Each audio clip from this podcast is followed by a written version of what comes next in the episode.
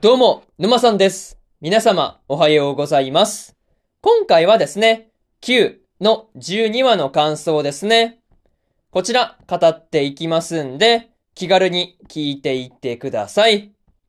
というわけで、早速ですね、感想の方、入っていこうと思うわけですが、まずは一つ目ですね。次で最終回に、というところで、まあ、春菜たちがアフレコをしてきたブルームボールもですね、まあ、ついにアフレコが、まあ、次で最終回っていうところまで来ていたわけなんですが、まあ、こう、春菜たちがですね、まあ、それぞれの、まあ、こう、作品への思い入れっていうところがですね、見ていて楽しいところではありましたね。まあ、そんなね、こう、春菜たちが、まあ、いつもの喫茶店で、まあ、こう、マイカの演じている椿の夢っていうところについてですね、まあ、いろいろと話し合っていたわけなんですが、まあ、そういうところがですね、こう、なんていうか、ブルームボールへの作品への、まあ、ブルームボールっていう作品への愛っていうところが伝わってきて、まあ、個人的にかなり好きなところだったりするというところですね。また、アフレコがですね、次で最終話っていうことになっていたわけなんですが、まあ、その後からですね、ブルームボールの1話の放送が始まるっていうところもですね、なかなかワクワクしてくるところではありましたね。まあ、にしてもね、まあ、そんな風に始まるアニメ1話をですね、エールブルーの寮で、まあ、こう全員が集まって鑑賞会をするっていう話にもなっていたわけなんですが、みんながね、そんなアニメ1話を見るために時間を空けて用意してくれてるっていうところで、まあ、そもそもね、こう人が多いっていうところで賑やかで楽しそうだなぁと感じたわけなんですが、まあ、そうやってみんなが集まってくれるっていうところで、まあ、こう、なんていうかね、みんなのこう優しさというか、まあ、そういうところが伝わってくるところでした。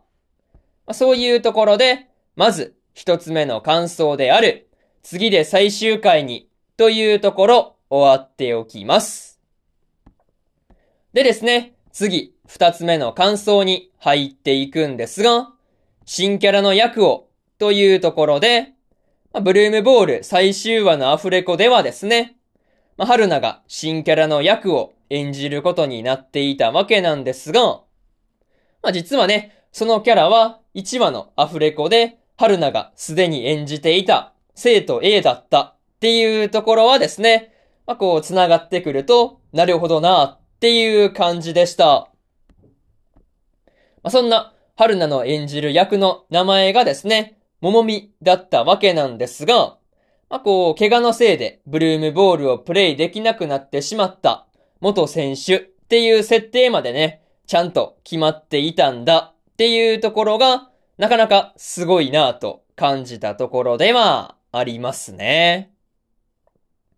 まあ、にしてもね、春菜も初めて名前のある役っていうものをね、演じていたわけなんですが、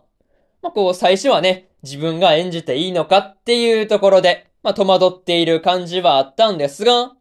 あ、そんな戸惑いながらもですね、まあ、全力で、こう、桃美というですね、桃美という役を演じきっているっていう感じがいいなぁと思ったりしました。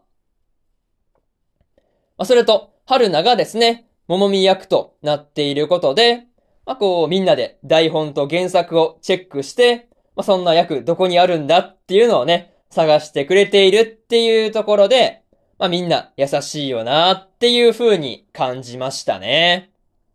まあ、そういうところで、二つ目の感想である、新キャラの役を、というところ、終わっておきます。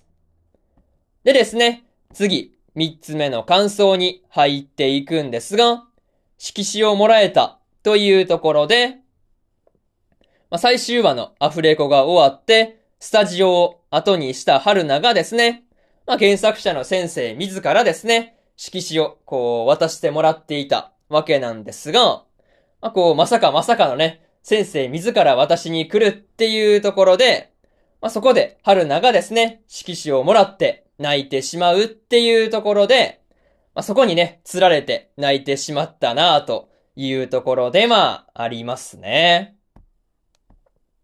また、春菜とマイカの演技によって、まあ、こう、原作者がですね、ブルームボールの話で、桃美をですね、こう、改めて、まあ、もう一度ね、描いていこうっていう風に思えたんだっていう話があったわけなんですが、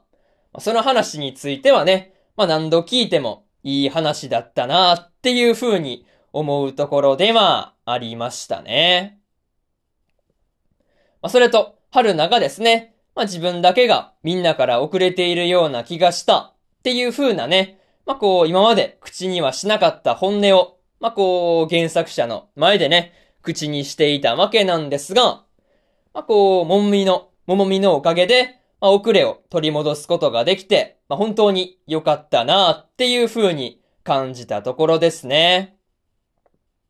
まあ、にしてもね、泣いている春菜を、まあ、原作者がですね、優しく抱きしめてくれていたりとか、まあ、それを見ていたマイカたちも、まあ、嬉し涙を流していたりするっていうところがですね、まあ、本当に微笑ましい光景でした。まあ、そういうところで、三つ目の感想である、色紙をもらえたというところ、終わっておきます。でですね、最後にというパートに入っていくんですが、今回は春菜たちがですね、魂を込めて演じてきたブルームボールのアフレコがまあ、終了していたわけなんですが、まあ、無事にラストではね、1話も放送されていて、まあ、本当に良かったなぁと思いましたね。また、春菜とマイカがですね、まあ、自分たちが1話で演技をしたっていうところで、まあ、こう、まあ、アフレコをした時よりもね、ももみのカットが増えていたりするっていうところで、喜んでいるっていうのもね、微笑ましかったところですね。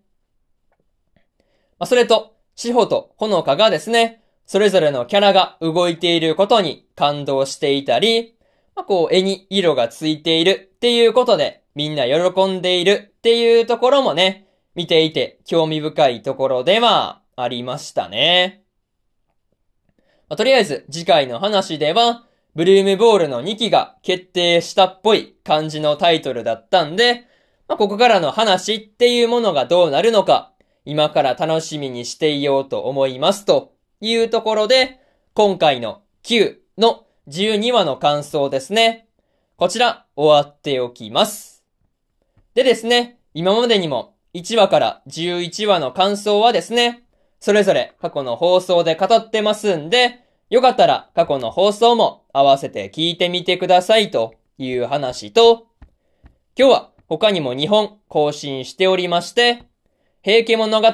の第11話の感想と、ドールズフロントラインの12話の感想ですね。この2本更新してますんで、よかったらこちらの2本も合わせて聞いてみてくださいという話と、明日はですね、2本更新する予定でして、ジョジョの奇妙な冒険、ストーンオーシャンの12話の感想と、現実主義勇者の王国再建記の25話の感想ですね。